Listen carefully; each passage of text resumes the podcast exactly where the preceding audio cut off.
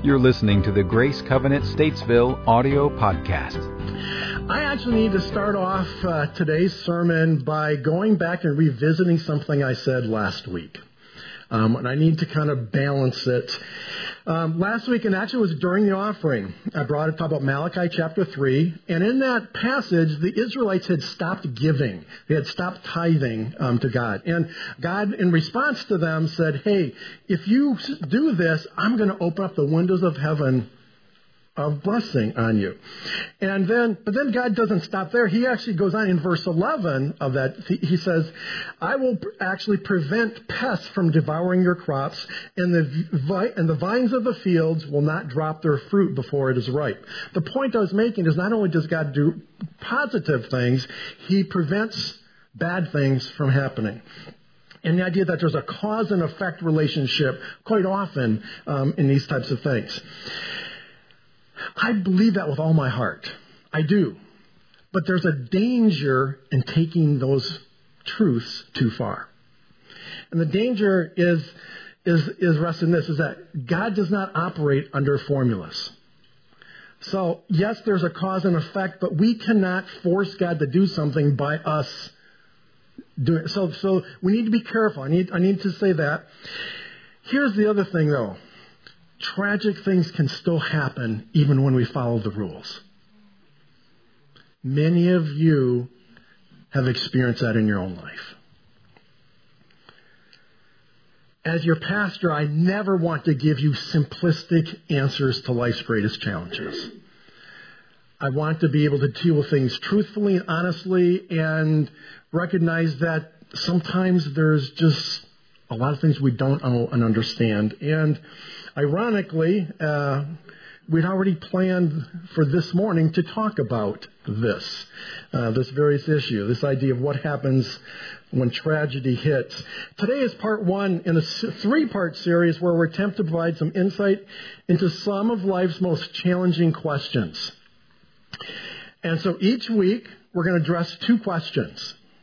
Today, the two questions start with the word why. Why do bad things happen to good people?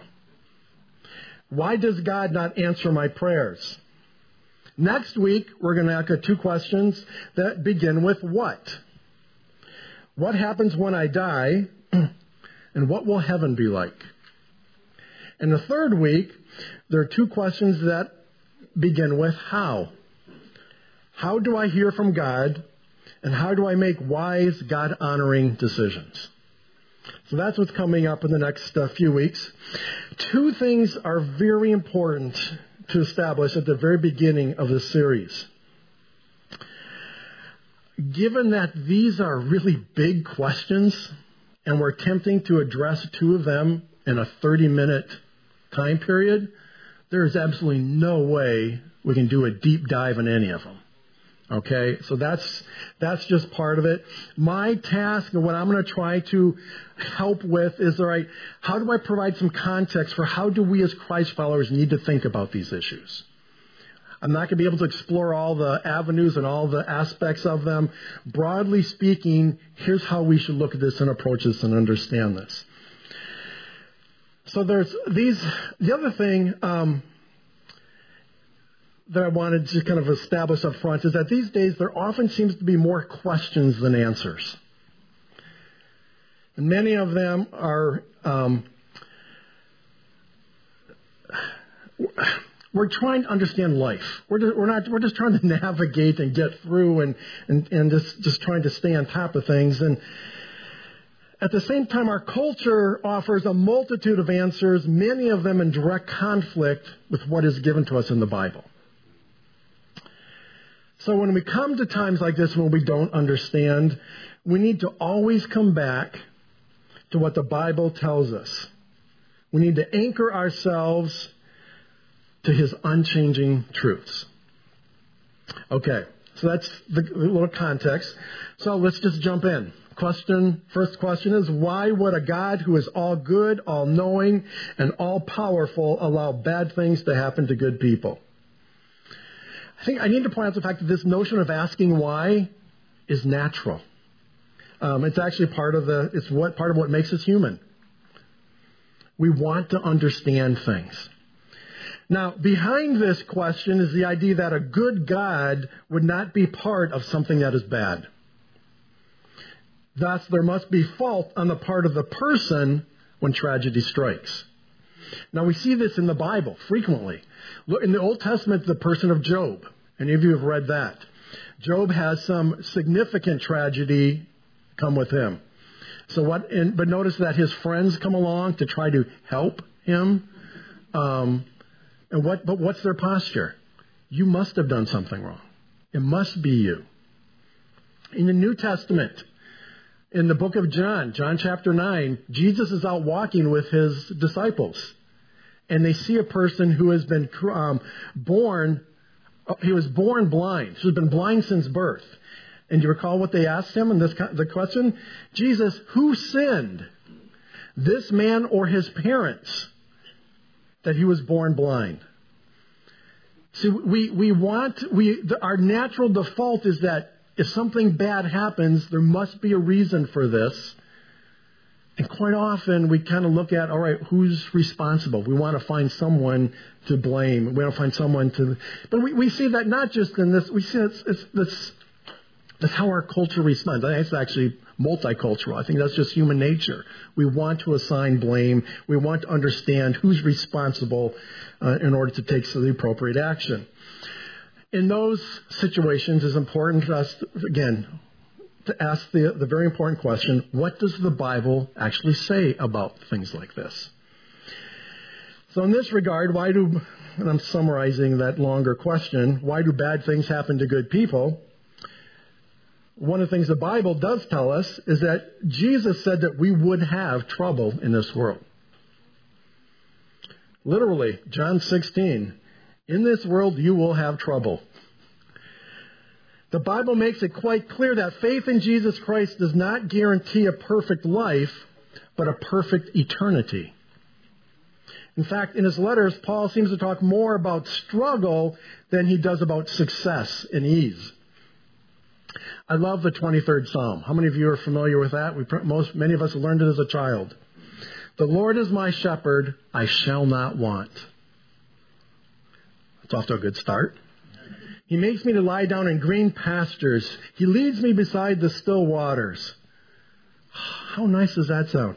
He restores my soul. He leads me in the paths of righteousness for his name's sake. It sounds wonderful, doesn't it? The very next verse. Yea, though I walk through the valley of the shadow of death, I will fear no evil. What happened to the green pastures?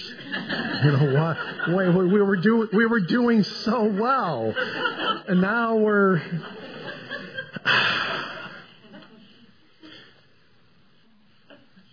But then he says, "For you are with me. Your rod and your staff, they comfort me." We are never promised a problem-free existence, but what he did promise was his presence. Let me add also as well, this is not a question of faith. Okay? There's a verse in Hebrews. It says, without faith is it impossible to please God. Again, this is in the Bible, so I'm not going to argue against it. But what the risk is that someone takes that statement and comes to an illogical conclusion, which means that if something bad happens, it must be because I don't have enough faith. But God must be displeased with me. And I literally heard a pastor say this from the pulpit. His son had died prematurely. And he said, my son died because I did not have enough faith. I just thought that was tragic, number one, that he would carry that with him.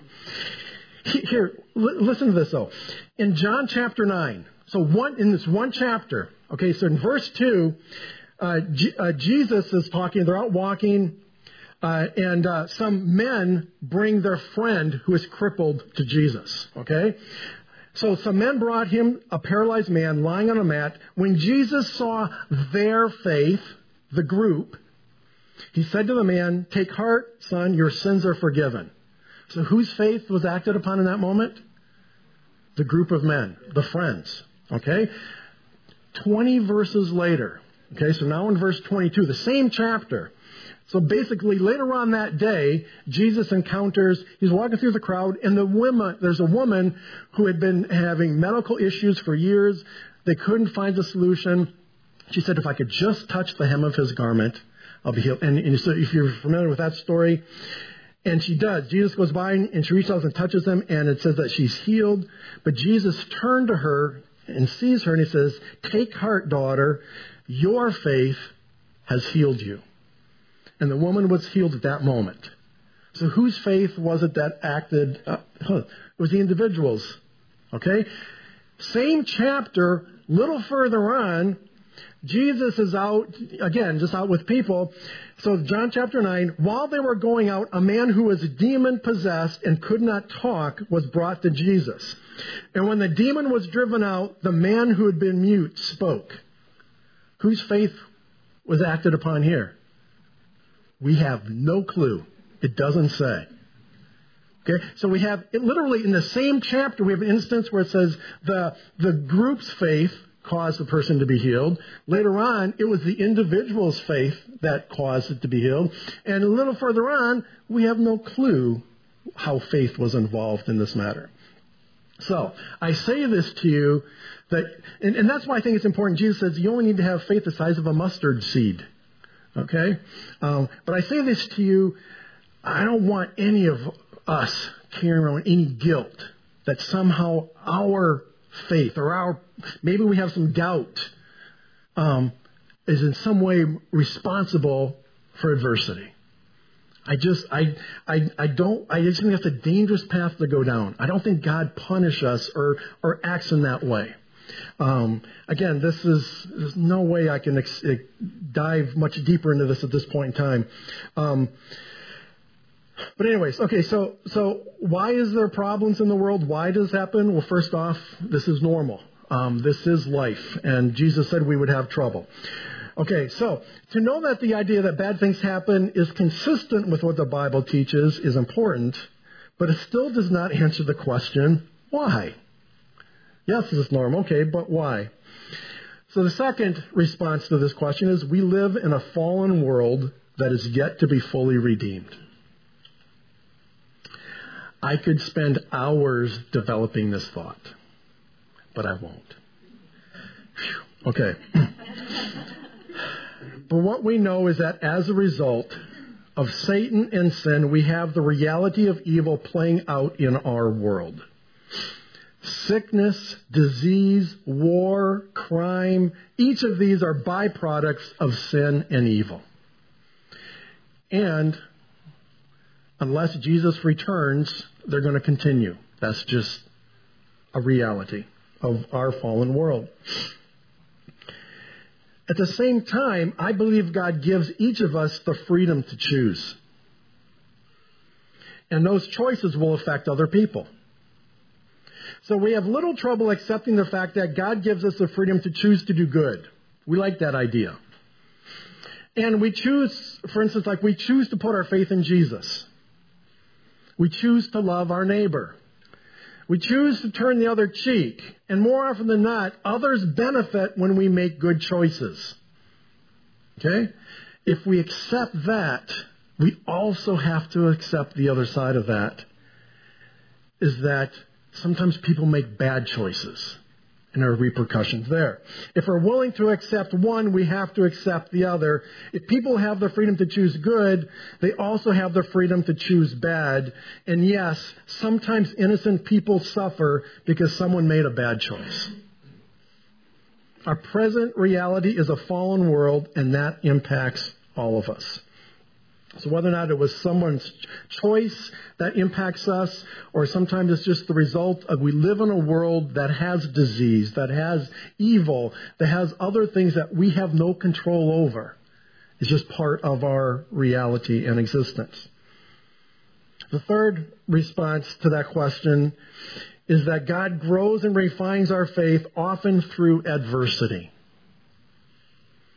James 1 says, consider it pure joy, my brothers and sisters, whenever you face trials of many kinds. Have you ever heard anything so ridiculous in your whole life? But he says, here's why. Because you know that the testing of your faith produces perseverance. And let perseverance finish its work so that you may be mature and complete, not lacking anything.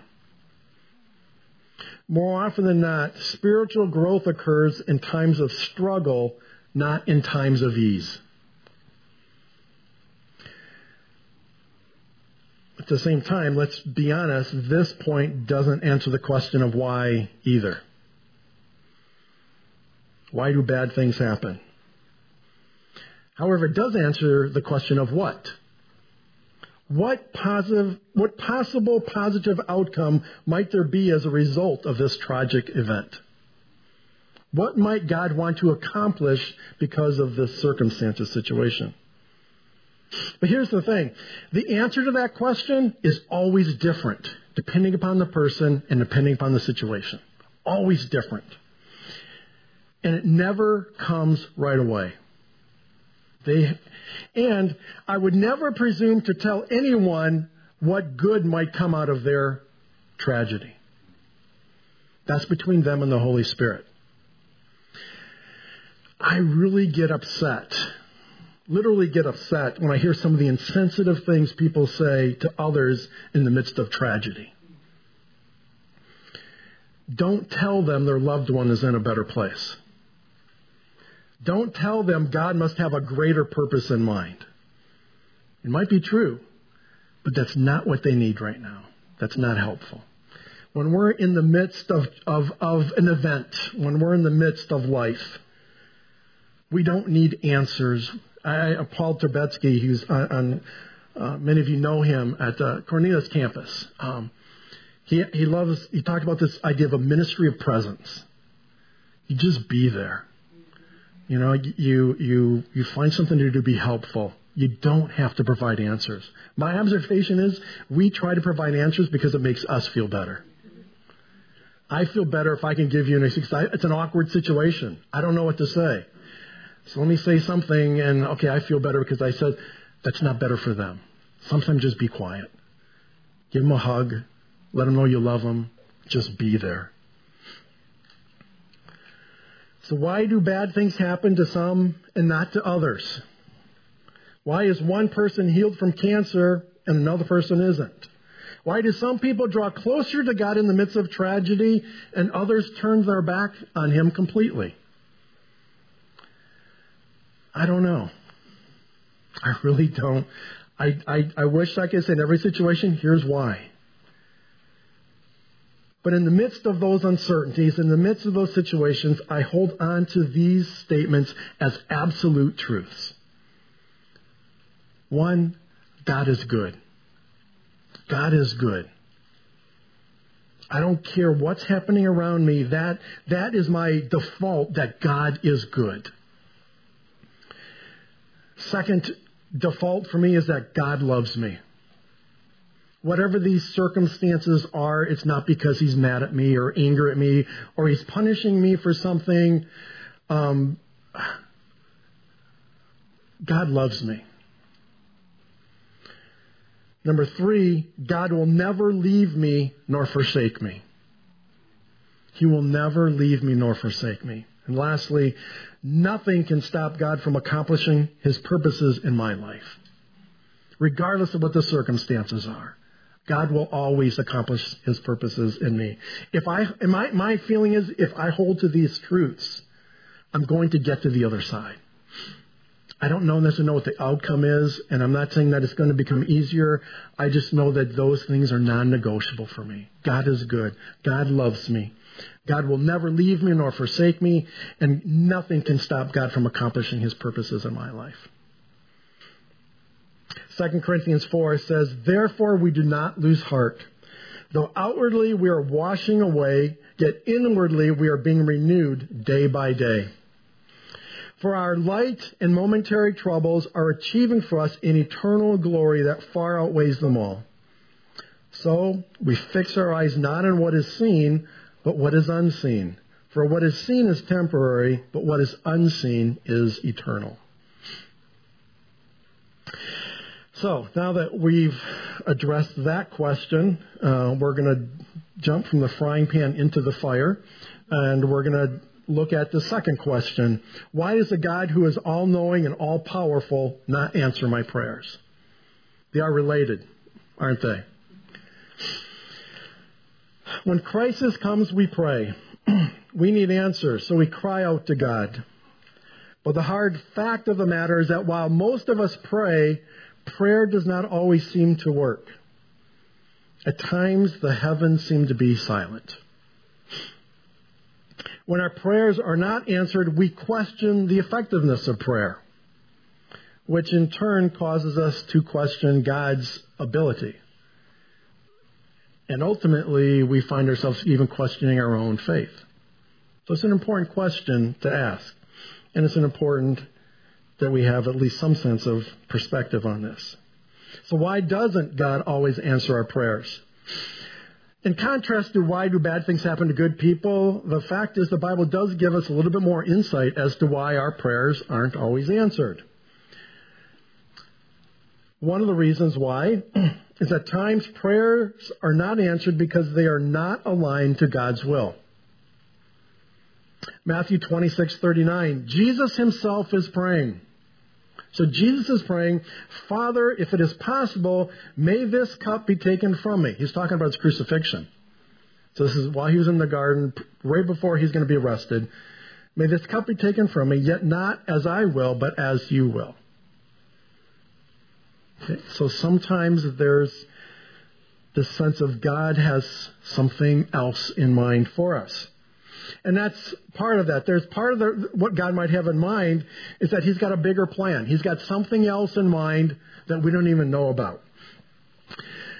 Isaiah says, my thoughts are not your thoughts, neither are your ways my ways, says the Lord. As the heavens are higher than the earth, so are my ways higher than your ways, and my thoughts than your thoughts.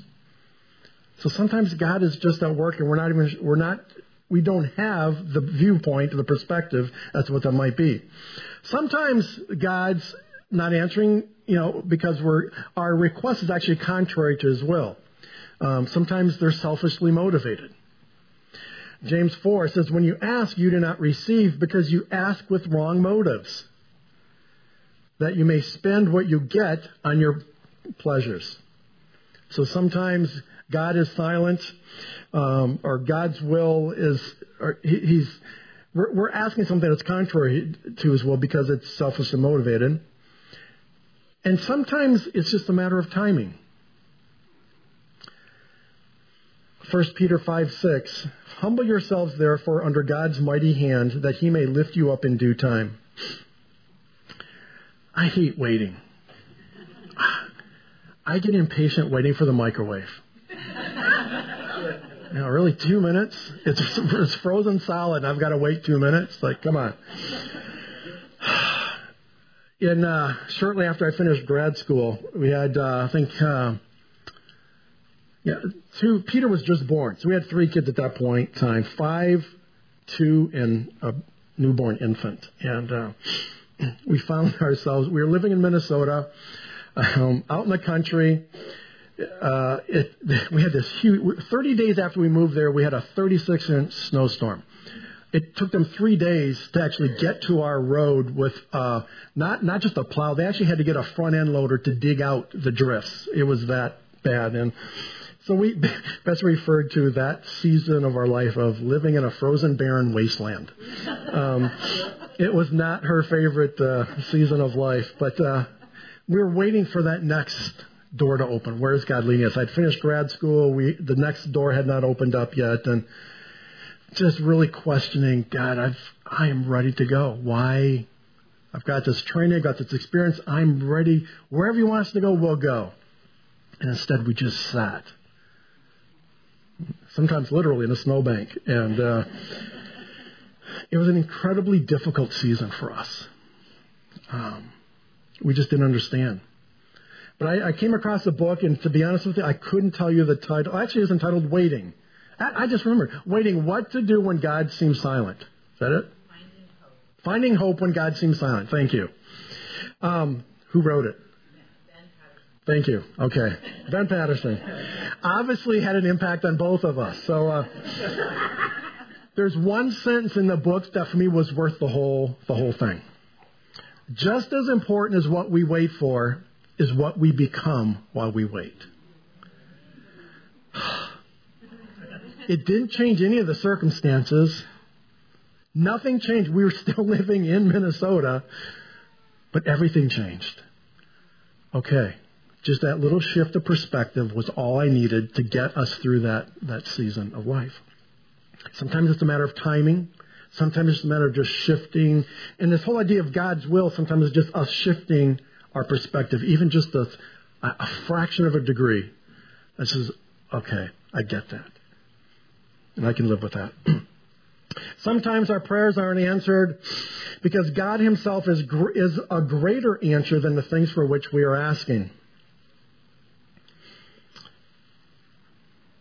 Paul talks about in his letter to the Corinthians, again, he words this in a way that, you know, if it was me, I don't know that I would say it, but Paul's very blunt. And he says things in a way that are sometimes that really strike contrast as far as what point he's trying to make. He said, in order to keep me from becoming conceited, maybe he's very self-aware, maybe, but I was given a thorn in my flesh, a messenger of Satan to torment me. 3 times I pleaded with the Lord to take it away from me. But he said to me, my grace is sufficient for you, for my power is made perfect in weakness. Therefore, Paul says, I will boast all the more gladly about my weaknesses so that Christ's power may rest on me. Here's the thing. You have to come to that point by yourself. No one can tell you to behave that way. I mean, you know what I'm saying? No one can determine you. They might suggest, hey, read Corinthians and see what Paul says, but no one can actually instruct you to that. You have to arrive to that point yourself of coming to terms with what your situation is and circumstances. Paul had not done anything wrong. He was not being punished. God will use points of need to draw us into a deeper relationship with himself. Number 3, at times, prayers are not answered due to sin in our lives. Sometimes that is a reality. Let me say this, though. If you're wondering if sin's the reason for it, it's not. Okay, what I mean by that is if there's a sin, if there's something there, you'll know. The Holy Spirit will tell you, will point, it'll come to mind, and you'll know there's something here. If you're wondering, you're okay. Does that make sense? You don't have to, God doesn't play games with us. He doesn't. He'll if there's an issue, you'll know. You'll know. Number 4, at times prayers are not answered because God's will is being directly contested by the spiritual forces of evil in heavenly realms. Paul was writing to the group in Thessalonica in his first letter. He says, for we wanted to come to you, certainly I, Paul, did again and again, but Satan blocked our way. Now, I don't know what that looks like. You know, I don't know if there's I don't think there's a physical manifestation of Satan literally blocking the road. But clearly, Paul said there's something else going on here besides the practical circumstances. There's some spiritual forces at play here. For our struggle is not against flesh and blood, but against the rulers, against the authorities, against the powers of this dark world, and against the spiritual forces of evil in the heavenly realms. So sometimes our prayers are not answered because there's a war going on. There's a battle being fought. And sometimes our lives are in the middle of that. So why are prayers not answered? The possible reasons are varied. And in the moment, it's often difficult to know.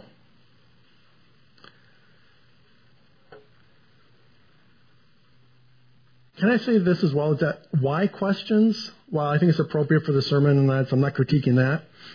As a practical matter, they're not helpful because there's rarely an answer. I think as my encouragement would be that if you find yourself in a situation that's very challenging or unknown, that we ask what questions. What might God want to accomplish in the midst of this? What might God want to do in me as a result of this? Or how? How might God want to restore this person? Or how might God want to do that? What it does, why questions are all about me. And usually they're questions that don't have answers. What questions to put the focus out on the circumstance and setting, and allows us to think a little bit more objectively about it. Now, I realize in the moment you may not be able to ask that, but in time, those are the questions that will help us recover and maintain balance in a sense of, and dealing with these things in a healthy way. We serve an almighty God, creator of heaven and earth, who exists outside of time and space. The idea that we should be able to understand everything about God borders on the edge of arrogance. And to be honest, what does it say about a God who can be completely understood by his creation? It's not very much, is it? That doesn't put this God in a very positive light. So instead of asking why, ask what, ask how. Ultimately, each of us must come to a place like the writer of the book of Habakkuk. It says, though the fig tree does not bud, and there are no grapes on the vines, though the olive crop fails, and the fields produce no food, though there are no sheep in the pen, and no cattle in the stalls, yet I will rejoice in the Lord. I will be joyful in God my Savior. Let's pray. Father, I thank you for this chance we've had to explore some very difficult questions. And at the same time, recognizing that for some of us here today, these are not theoretical or theological exercises. These are our realities. And Lord, for those, my deepest prayer is that you would bring comfort in the midst of their struggle. Lord, that they would feel your presence in very tangible ways. Lord, that may they see evidence of your love and mercy in their life. Even today, may they recognize that. Sometimes, Father, we can't change the circumstances, but Lord, we can expect your presence. We can fully expect you to walk with us through the valley, the shadow of death. Lord, we need that. We depend on that. So, Lord, for any who are experiencing that today, God, I ask that would be their experience, that they would find you, Lord, that they would sense you in the midst of their pain, in the midst of their struggle. Father, for those of us who may not be going through such a season, may we be sensitive to those who are. May we look for opportunities to be the hands and feet of Jesus to our brothers and sisters. That we together would be a community that celebrates 50 years of marriage, but also walks alongside someone who is struggling and having a difficult season. Lord, may we be the kind of people that really are manifestations of your love and mercy. So Lord, we continue to thank you for what you're doing in our lives. We're thankful that you don't leave us where you find us, that you're always at work in us. You're always wanting to transform us into the image of your Son, Jesus. And for that, we're grateful. And for that, we give you praise. Lord, that is our ongoing hope and expectation. Lord, it is with that we just commit all these things to you now. In Jesus' name, amen. For more information on Grace Covenant Church, our service times, ministry opportunities, directions, and more, visit us at gracecovenant.org.